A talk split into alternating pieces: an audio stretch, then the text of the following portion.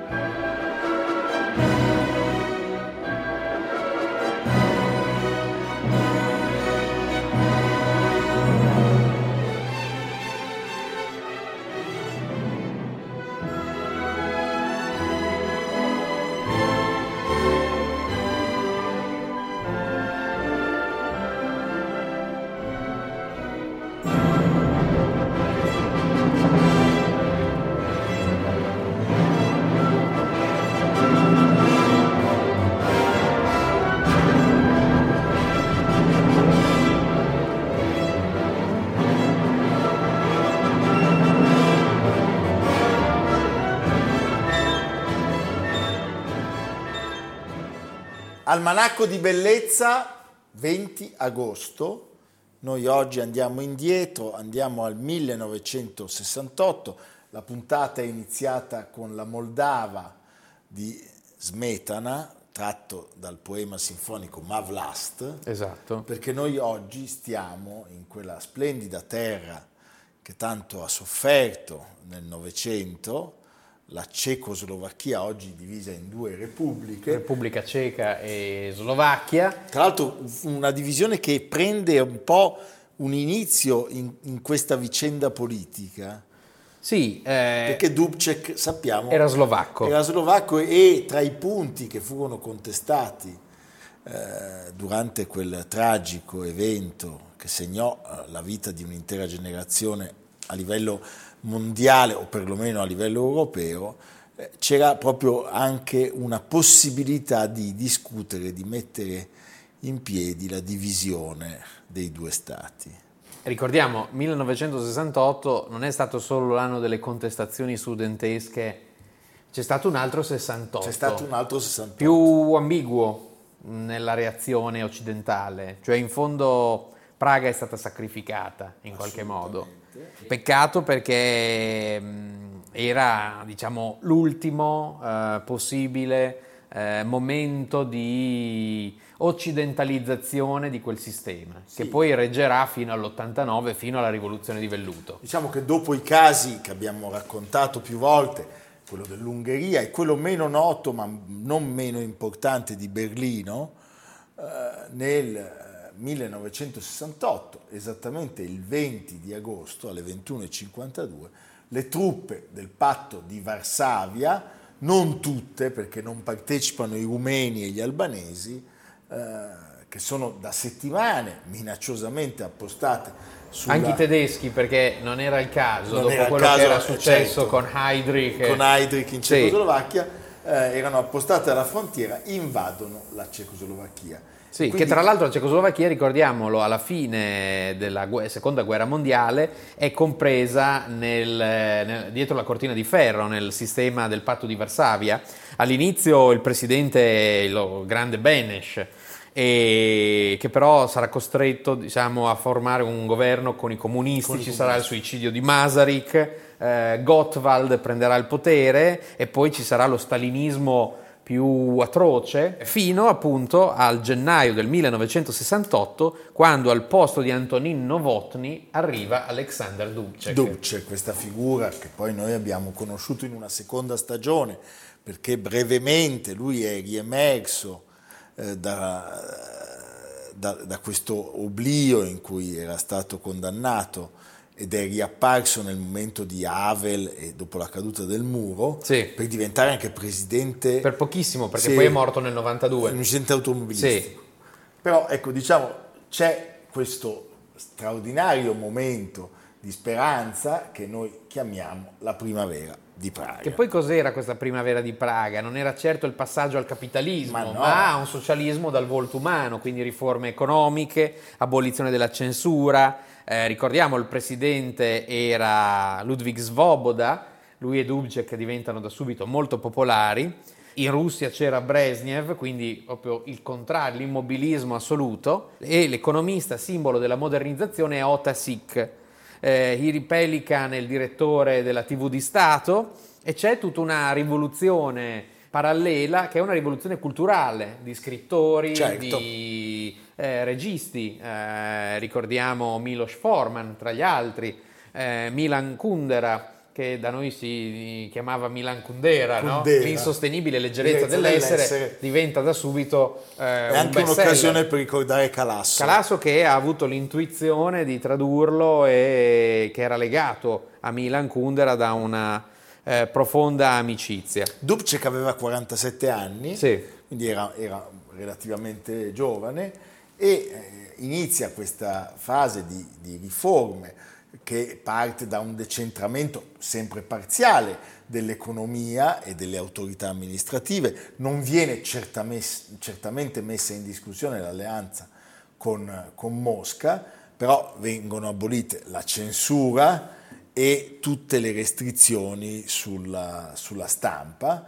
e poi eh, c'è un annuncio che evidentemente non poteva essere tollerato in quel mondo, cioè la possibilità di formare nuove formazioni politiche e appunto, come abbiamo detto all'inizio, da slovacco apre alla divisione, alla possibilità di una divisione del paese in due nazioni distinte, come poi di fatto avverrà negli anni 90. Eh, un socialismo dal volto umano, Leonardo. Sì, anche perché ricordiamolo, eh, la Cecoslovacchia era comunque erede di un sistema industriale molto solido. Certo. Pre seconda guerra mondiale. Tant'è che saranno Beh, proprio... non era la Romania. No, assolutamente, Eh, eh, hai detto una cosa giustissima.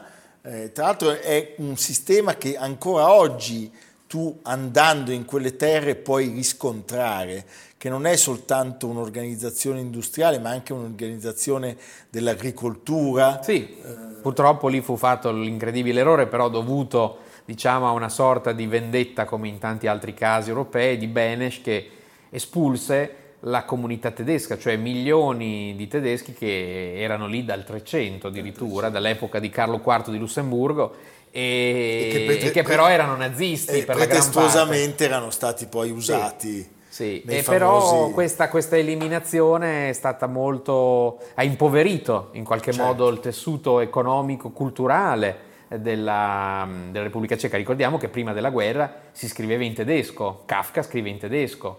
Eh, Kafka dipendente delle generali per un breve Esatto. tempo a Praga. Allora c'era stato anche un caso, il caso Seina, che aveva molto screditato il potere, cioè c'era stato un maldestro tentativo di colpo di Stato con la fuga di un generale che ne era stato protagonista, probabilmente indotto da Novotny, ehm, e che aveva gettato un'ombra sul, sul governo filo-sovietico pre-Dubček.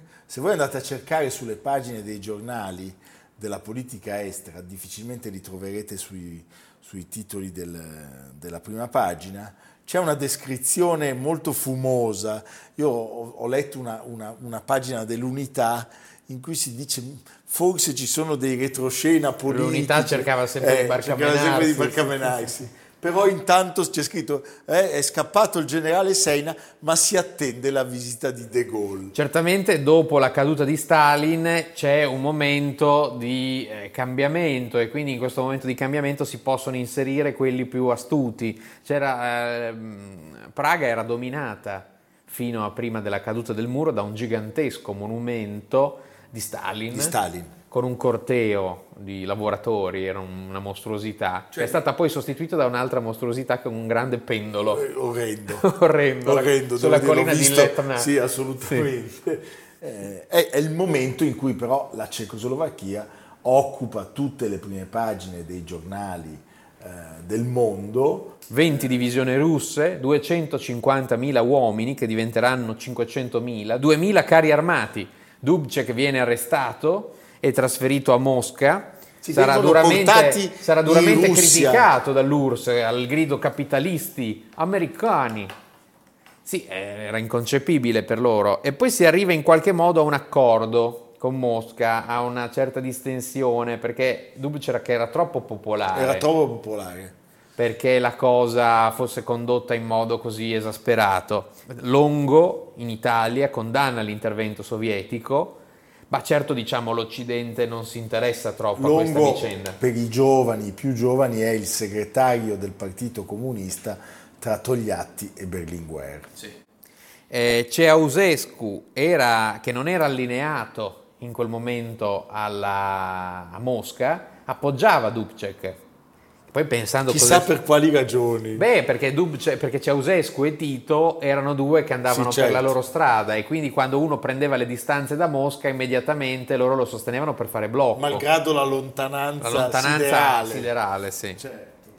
Dubček era un insicuro, era una figura, eh, qualche modo, ed era anche la chiave del suo successo, timida sì. Cioè, tu lo vedi a questo sguardo. Beh, lo vedi a questo eh? sguardo che. Quasi irrisolto. Sì, sì, sì, è vero, è vero. Sì. È comple- cioè, se voi guardate una fotografia, prego la regia di Dubček, proprio quanto di più distante ci possa essere sottili, sì, dai sì. leader dei partiti comunisti satelliti dell'Unione Poi uno che Sovietica. sorride, sì, certo. e uno così, insomma, diverso.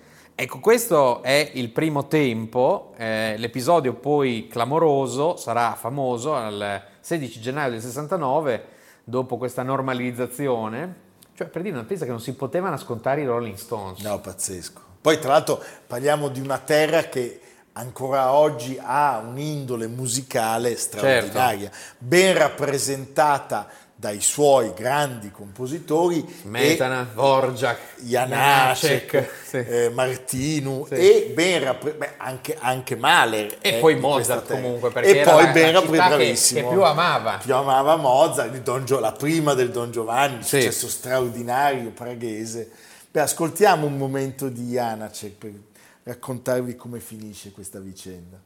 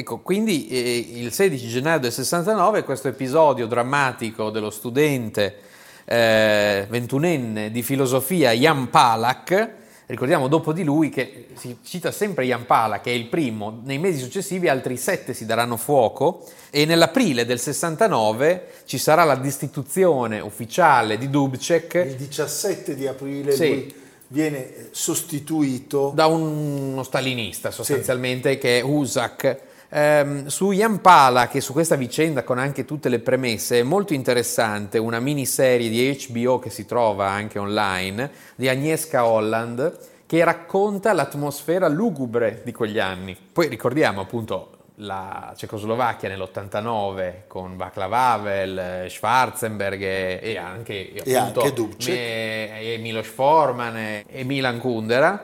Ehm, e poi nel 93 si arriverà alla Repubblica Ceca, nel 2004 entreranno Repubblica Ceca e Slovacchia nell'Unione mm, Europea, la Slovacchia anche nell'euro, mentre, mentre, la Repubblica Ceca no, c'è la corona, corona ceca e nel 2007 anche in Schengen. Quindi oggi sono, diciamo, anche se io tutte le volte che vado in quei luoghi avverto io... con fastidio che sto sai, immaginati per 70 anni non ci sono stati cuochi, giardinieri, certo. ristoranti, cioè tutti quei servizi sì, sì, che, certo. che, che, che, hanno dato continuità a una storia secolare. C'è stata proprio un'interruzione. C'è stata un'interruzione e poi non possiamo non raccontare la vicenda dei transfughi, cioè in quel momento si è calcolato che circa 70.000 persone nell'immediato periodo successivo alla fine della primavera di Praga e poi circa 300.000 in totale riuscirono a eh, lasciare il paese ma impoverendolo enormemente di elevate qualifiche professionali, perché naturalmente quelli che scappavano molto spesso erano i più bravi. E Dubček, Dubček viene mandato a fare prima l'ambasciatore in Turchia, ma nel 70 viene espulso dal partito con ignominia e va a fare il meccanico in un'officina forestale eh, a Bratislava, quindi nella sua Slovacchia. Sì. Eh, poi sappiamo che nell'88, io lo ricordo molto bene, lui viene in Italia per ritirare la laurea honoris causa a Bologna. E questo fu un episodio che eh, allora ebbe molto, molto sì, poi ricordiamo, ricordiamo, dei personaggi che hanno avuto in quel periodo anche italiani una, un protagonismo. Eh, ricordo tra tutti Carlo Ripa di Meana certo. e poi là, che fece anche la Biennale del dissenso su questi temi, poi c'era Radio Praga, cioè c'era una sinistra europea che parteggiava per questo sistema, però era molto timida perché chiaramente la guerra fredda imponeva una scelta o di qua o di là. O di qua o di là. E lui, come abbiamo raccontato, muore nel 1992 in un incidente automobilistico e lascia questo mondo. Beh, la primavera di Praga è un episodio cardine della storia del, della seconda metà del Novecento, eh, un punto di non ritorno in due modi cioè un non ritorno verso la brutalità dello stalinismo, ma forse anche un non ritorno nella sua impossibilità. Una rivoluzione fallita eh, che però è rimasta come diciamo salvezza in qualche modo come morale speranza, dei protagonisti, sì. però dopo il caso della DDR, dopo Budapest e con questa ennesima prova di forza dell'Unione Sovietica era ormai chiaro che il blocco orientale eh, non si sarebbe potuto scalfire fino, appunto, fino a, no, o lo tiravi giù tutto sì, come poi è accaduto. Fino ai movimenti Solidarnosc eh, Muro di Berlino eccetera. Bene Leonardo. Allora possiamo lasciare il pubblico con un contributo da un film siccome l'abbiamo citato più di una volta in questa prima parte dell'almanacco del grande regista Foreman che noi amiamo moltissimo è il suo film cecoslovacco L'asso di picche. Straordinario. A me questi ritmi moderni mi mettono le formiche addosso. Mi sento tutta... Hai sentito quella che fa? Non lasciarmi i segni sul collo quando mi baci. È fantastica. Ah, io l'ho sentita stamattina. Stamattina? Sì, stamattina alle sei, proprio quando uscivo di casa. Che disgraziati quelli della radio, però. Le migliori le trasmettono sempre a ore impossibili. Dammi un po' di cipria. Ah. Piano, piano che me la consumi tutta. Dove ho messo il pettine? Accidenti, un'altra smagliatura. Non lasciarmi segni sul collo quando mi baci. Eh, però il ciccione potrebbe pure accendere la radio durante il lavoro, non ti pare? Quello non ha sensibilità artistica, pensa solo al commercio. E a darci i pizzichi. Eh, buono quello, eh? Ma sì, ah, sì? Ehi, principale, vietato l'ingresso, ci stiamo spogliando. Per carità, per carità, non ci faccio nemmeno caso. Ci sono abituato ormai. Abituato o no, un po' di creanza, no? Il principale è abituato alla cassiera cassiera del bar qui all'angolo. Ah, gli piace la ciccia, davanti e di dietro.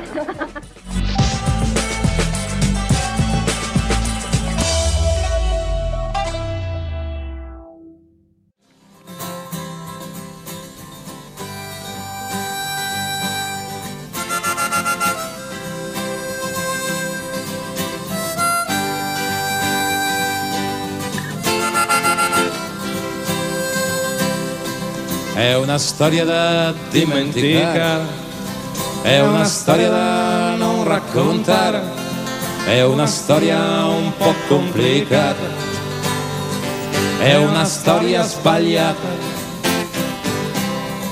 Cominciò con la luna sul posto e finì con un fiume di inchiostro.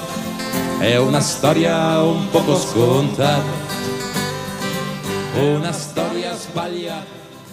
Leonardo, iniziamo la seconda parte dell'almanacco con un'introduzione musicale non meno felice di quelle di Janacek e di Smetana della prima parte, perché ascoltare una storia sbagliata di Fabrizio De André e Massimo Bubola eh, è sempre un grande regalo. Il 20 agosto del 1885 nasce a Marradi un personaggio allora, un paesino Tanto della, dov'è Marradi? Un paesino della che Toscana. bisogna proprio capitarci apposta. Paesino ino ino della Toscana. Sulla strada che collega Firenze a Faenza, eh, sulla strada Faentina. Faentina. Sì.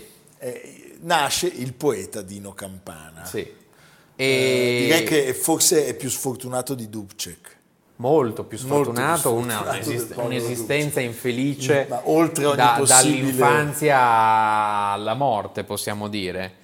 Eh, una vita infelicissima, un vagabondo, uno che era considerato dagli abitanti di Marradi un matto, Un matto. lo scemo del villaggio, possiamo dirlo tranquillamente. Eppure capace, questo che veniva chiamato l'uomo dei boschi, di creare delle liriche pure, una poesia che, che- che- va per, per immagini, per sensazioni, per allusioni, una poesia molto moderna, una poesia che si afferma molto tardi. Molto tardi e soprattutto lui è affetto da una forma di schizofrenia che poi ha una, una sorta di, di precipizio in occasione di un episodio che è stato raccontato eh, ormai anche in maniera eh, Sì. molto puntuale, cioè quando lui nel 1913 consegna un manoscritto ad Ardengo Soffici e Giovanni Papini, beh, Sì, insomma, La cioè, Cerba. eh, la Cerba. Sì, una rivista meravigliosa, erano c'erano i due, grandi, rivista La i due più Cerba. grandi intellettuali dell'Italia di allora. erano due, due giganti, eh, Ma Soffici, perde il manoscritto. sì, una scena che No, si- e lui non ne aveva una copia, non ne aveva una copia in più, lo troverà la figlia 60 anni dopo. Cioè è una cosa terribile. Allora, la sua precaria salute mentale di fronte a questo episodio eh, non regge il colpo, cioè lui aveva questa forma di schizofrenia che si definisce ebefrenia, era soggetto a dei terribili sbalzi d'umore e quindi veniva attaccato da, da- da una sorta di ira furibonda, funesta, incontenibile. Poi c'erano dei momenti di lucidità eh, e, e- e- appunto queste, queste fasi in cui si esprimeva in modo totalmente eh, sconnesso. Questo episodio è un episodio, è un punto di non ritorno. Sì, poi lui diciamo cercherà di riscrivere a memoria, aiutato in questo a stamparlo a sue spese, o perlomeno aiutato appunto da dei generosi cittadini di Marradi più sensibili della maggior parte, Della maggior parte che lo considerava, guardavano- sì, un povero pazzo. E poi c'è il momento clamoroso dell'amore che anche quello lo, lo- lo- lo- Beh, porterà su una strada terribile. di non ritorno per Sibilla Leramo, Sibilla Leramo. una figura anticonformista, una grande poetessa. Tra l'altro su questa, su questa vita di Dino Campana c'è un vero capolavoro, un libro eh, dello scomparso Sebastiano Vassalli, La notte Grande. della cometa, che è una delizia. Dal capitolo introduttivo Marradi, settembre 1983. Il dépliant del ristorante Albergo Lamone, dove alloggio da una settimana, dice albergo modernamente attrezzato, cucina tradizionale genuina, specialità gastronomiche tosco-romagnole, servizio accurato per matrimoni, banchetti, comitive, eccetera. Cacciagione, trote, funghi, pecorino marradese, questo deve essere buono. Il pecorino maradese. Torta di marroni, vini tipici tosco-romagnoli. Le camere, distribuite su due piani, affacciano da un lato sullo scalo della stazione ferroviaria e dall'altro su un viale, eccetera. In una di queste camere il poeta Dino Campana e la scrittrice Sibilla Leramo trascorsero la notte di Natale dell'anno 1916. Forse in questa stessa dove io ora mi trovo, forse in un'altra, chissà. L'albergo molto probabilmente è coetaneo della ferrovia Firenze-Faenza, che si inaugurò nel 1893 con grandi feste popolari e con l'intervento di Sua Altezza il Duca di Genova in rappresentanza di Umberto I di Savoia, re d'Italia per grazia di Dio e per volontà della nazione. Eh, lui allora aveva trascorso un periodo in manicomio già nel 1906 a Imola, eh, tornando alla storia della- della- del manoscritto perso, lui nel 14, un anno dopo, inizia a riscrivere il manoscritto che come Leonardo ci ha detto all'inizio della puntata viene poi ritrovato nella casa di Ardengo Sotto. Sì, sostanzialmente era stato smarrito, si pensi, in un trasloco. 50 anni dopo, Sì. nel 1971, dalla figlia. Allora, la sua opera più importante, I Canti Orfici, esce nel 14, è una sorta, come dire, di riedizione della memoria di ciò che restava eh, rispetto a quanto era stato smarrito, però era anche un'edizione piena di errori, sappiamo, Poverino, non ne poteva più. e che vedeva poi lui, questa è la cosa terribile, Tra l'altro è stata anche- in preda alle sue follie, lui, era lui che vendeva, è stata censurata censurata. anche perché c'erano Cioè, un sacco di- Lui vendeva le copie Sì. nei caffè e per strada eh, e si rivelò essere un assoluto, un assoluto eh, fiasco. Che cosa sono questi canti orfici? Vabbè, è chiaro, c'è una- una- un omaggio alla, fi- alla figura di Orfeo che è tanto cara al nostro canale, il poeta musicista, che poi viene ritrovato un po' dappertutto, anche laddove non c'è. Selvaggiamente punito dalle baccanti. Dalle baccanti. Io adoro quando dicono che il secondo movimento del quarto concerto del pianoforte di Beethoven richiama il mito di Orfeo. Eh. Beh, ma è stupendo. E la, sua- la struttura prescelta è quella dell'alternanza di poesia e per, prosa. per capire di cosa parliamo. Guardando poi ai, ai famosi poeti Sì, beh, lui, maledetti, beh, lui ha, delle, ha delle grandi affinità, ad esempio, con eh, un poeta come Arthur Rimbaud, anche dal punto di vista di questa vita errabonda, Certo. senza, senza meta, Sì, quasi sì. squilibrata. Errare senza meta. È una poesia che riporta a un'Italia antica. Qui leggo dalla notte che è nei canti orfici. Ricordo una vecchia città, rossa di mura e turrita, arsa sulla pianura sterminata nell'agosto torrido, con il lontano refrigerio di colline verdi e molli sullo sfondo. Archi enormemente vuoti di ponti sul fiume impaludato in magre stagnazioni plumbe sagome nere di zingari mobili e silenziose sulla riva, tra il barbaglio lontano di un canneto, lontane forme ignude di adolescenti e il profilo e la barba giudaica di un vecchio, e a un tratto, dal mezzo dell'acqua morta, le zingare e un canto, dalla palude afona una nenia primordiale monotona e irritante, e del tempo fu sospeso il corso. No. Tra l'altro la- lui, dopo tutti questi episodi, come dire, eh, che ci danno un'idea di quanto potesse essere dolorosa la sua esistenza, Si imbarca in un'altra avventura un'altra dolorosa. avventura dolorosissima, Sì. cioè la- l'incontro con Sibilla Ale- Aleramo, che Sì, era- perché già lui non aveva maturità adeguata per sostenere una storia d'amore. lei aveva nove anni più di lui, Esatto. Era, era una, un'antesignata Lei era della- paziente, ma fino a un certo punto. fino a un certo punto, una sorta di, di pre-femminista, Sì. un personaggio molto introdotto nel Certo. mondo degli intellettuali, dei letterati, era amica di Gabriele D'Annunzio, conosceva Papini, conosceva Soffici, nasce questa tormentatissima relazione che di fatto dura un anno tra il 16 e il 17, Fatto di gelosia, di dolore. tumultuosa Sì. oltre ogni possibile immaginazione. Dura un anno, ma è come se ne fo- se fossero dieci, per Dieci. tutto quello che succede. Tra l'altro, E ecco, si su, finisce di nuovo in manicomio però. su questo, oltre al libro eh, di Sebastiano Vassali, La notte della cometa, c'è anche un film che si trova anche su Rai Play, Un viaggio chiamato Amore del 2002 di Michele Placido con Laura Morante, Stefano Accorsi, premiato a Venezia, fotografia di Luca Bigazzi. È un film molto, molto riuscito su, questa- su questo rapporto d'amore e, e odio, perché se ne di- fanno di tutti. tutti i Eh, sì. sì. Lui finisce nel manicomio di Castelpulci. Viene arrestato per vagabondaggio e finisce a Castelpulci, che è a Scandicci, che è una grande, meravigliosa villa in cui oggi ha sede la scuola superiore della magistratura e ci sta in questa villa dal 18 al 32. Mamma mia, durante questo periodo, proprio perché è rinchiuso in manicomio... Non rimane con le mani in mano. Beh, diciamo, lui non rimane con le mani in mano e soprattutto la casa editrice Vallecchi pubblica si accorge di nuovo una seconda edizione dei Canti Orfici, anche questa piena di refusi, ma soprattutto senza rico- chiedergli nessuna autorizzazione e senza riconoscergli nessun diritto d'autore. Sì. Perché lui era Oh come Vallecchio, che tu fai? sommerso. e forse dobbiamo ricordarlo perché è importante, però Montale e Luzzi sono i protagonisti della sua riscoperta Sì. in qualche modo perché decidono di lavorare alla riedizione, diciamo, corretta della sua opera e alla sua riabilitazione. Oggi dire Dino Campana, come dire... Il poeta maledetto. Il poeta, ma gli, gli rende omaggio... No, è una, è una poesia molto interessante, un po' retorica, come abbiamo visto, Sì, piena di, così, di, di caratteri, un po' di cattivo gusto anche, possiamo questo dirlo, e che però racconta un'Italia antica, un'Italia che non esiste più, e che solo lui riusciva ad osservare con eh, l'intuito delle sue parole. E quindi sono sensazioni che lui eh, mette sulla... Sì, che lui getta Sì. fuori. Nel 32 lui, esattamente il primo marzo, morirà proprio a Scandicci. Scandicci se ne va questo grande personaggio del decadentismo italiano, tardo decadentismo possiamo Meglio Campana del Pacciani, se posso fare una, Scandicci, sì, una, una sì. battutaccia. eh? Sì.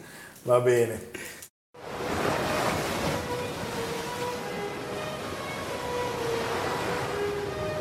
In un momento sono sfiorite le rose. I petali caduti. Perché io non potevo dimenticare le rose. Le cercavamo, cercavamo insieme. insieme. Abbiamo trovato delle rose. Abbiamo trovato delle rose. Erano le sue Erano rose. le sue rose. Erano le mie rose. Questo viaggio chiamavamo amore. Col nostro sangue, Il nostro sangue, con le nostre le lacrime, nostre lacrime facevamo le le rose. che Che brillavano. brillavano. Momento. Un momento. Al sole del mattino. Scrivila Dino, non la perdere questa. Scrivila adesso. Vi ricordiamo che tutte le puntate di Almanacco di Bellezza sono disponibili anche in podcast su Spotify, Apple Podcast e Google Podcast di Intesa San Paolo On Air o cercando Almanacco di Bellezza sul sito del gruppo intesasanpaolo.com. Cosa vuol dire? Vuol dire che voi sui vostri te- splendidi telefonini, ovunque siate, in Non potete fare a luoghi meno di- ameni in giro per il pianeta. Vi tocca. Potete digitare Almanacco di Bellezza se avete Spotify. Sì, e i primi 20, no, Eh sì, facciamo anche questa cosa. Ai primi 20 una mountain bike, Eh, un cambio Shimano, un, un cambio Shimano eh, o una canna o una, da batte- pesca, o una batteria di pentole. una batteria di pentole antiaderenti. Va bene. eh, il frangituorlo. Sì, ro- gli occhiali a raggi X anche. gli occhiali a raggi X e, e direi un estrattore, perché ormai ho- non sei un- una persona contemporanea se non hai in cucina l'estrattore. Sì. Sai cos'è Cos'è l'estrattore? Eh, l'estrattore è una, cosa- una cosa che separa. Serve una roba per i denti. No, no, tu butti dentro una mela Ah. e da, un- da una parte escono delle cose che tu non, può- non puoi immaginare possano stare dentro una mela. Ah. E questo è un po' inquietante. Tra l'altro un succo, Ah. che è la parte buona. Ah, vedi? Hai capito? Usate l'estrattore, ma soprattutto ascoltate l'almanacco di bellezza. Chiediamo a Leonardo il 20 di agosto dove ci vuole mandare. Io penso A di- Praga, a Eh, Praga perché ritorniamo a questo bellissimo libro di Franco Cardini, Praga, capitale segreta d'Europa, un libro denso di, di- anche di, di considerazioni. Lui eh, era ragazzo durante la primavera di Praga e come molti eh, voleva partire per questo luogo. Durante la guerra fredda, il fatto che Praga fosse al di là della cortina di ferro costituiva per molti intellettuali europei una sorta di intollerabile vulnus, che la città di Tycho Brahe, di Smetana, di Dvorak, di Rilke, di Kafka, delle avanguardie artistiche e musicali, la città forse più cara al cuore di Mozart, non fosse Europa, che si fosse in qualche modo separata e allontanata dall'Occidente sembrava impossibile e contro natura.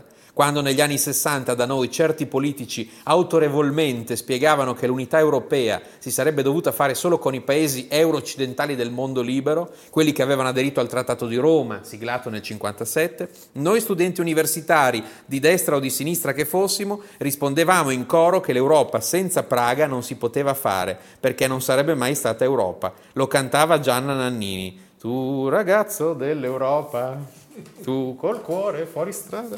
E viva Praga allora. Viva Praga. Eh, poi potete andare sotto il ponte di Carlo a mangiare al ristorante i tre struzzi, up tre strozzi. Bravo, vedi? Eh? vedi? Secondo me l'hanno chiuso. L'hanno chiuso, Io ho eh? mangiato un brodo di scoiattolo nel, 1900 com'era? nel 1993.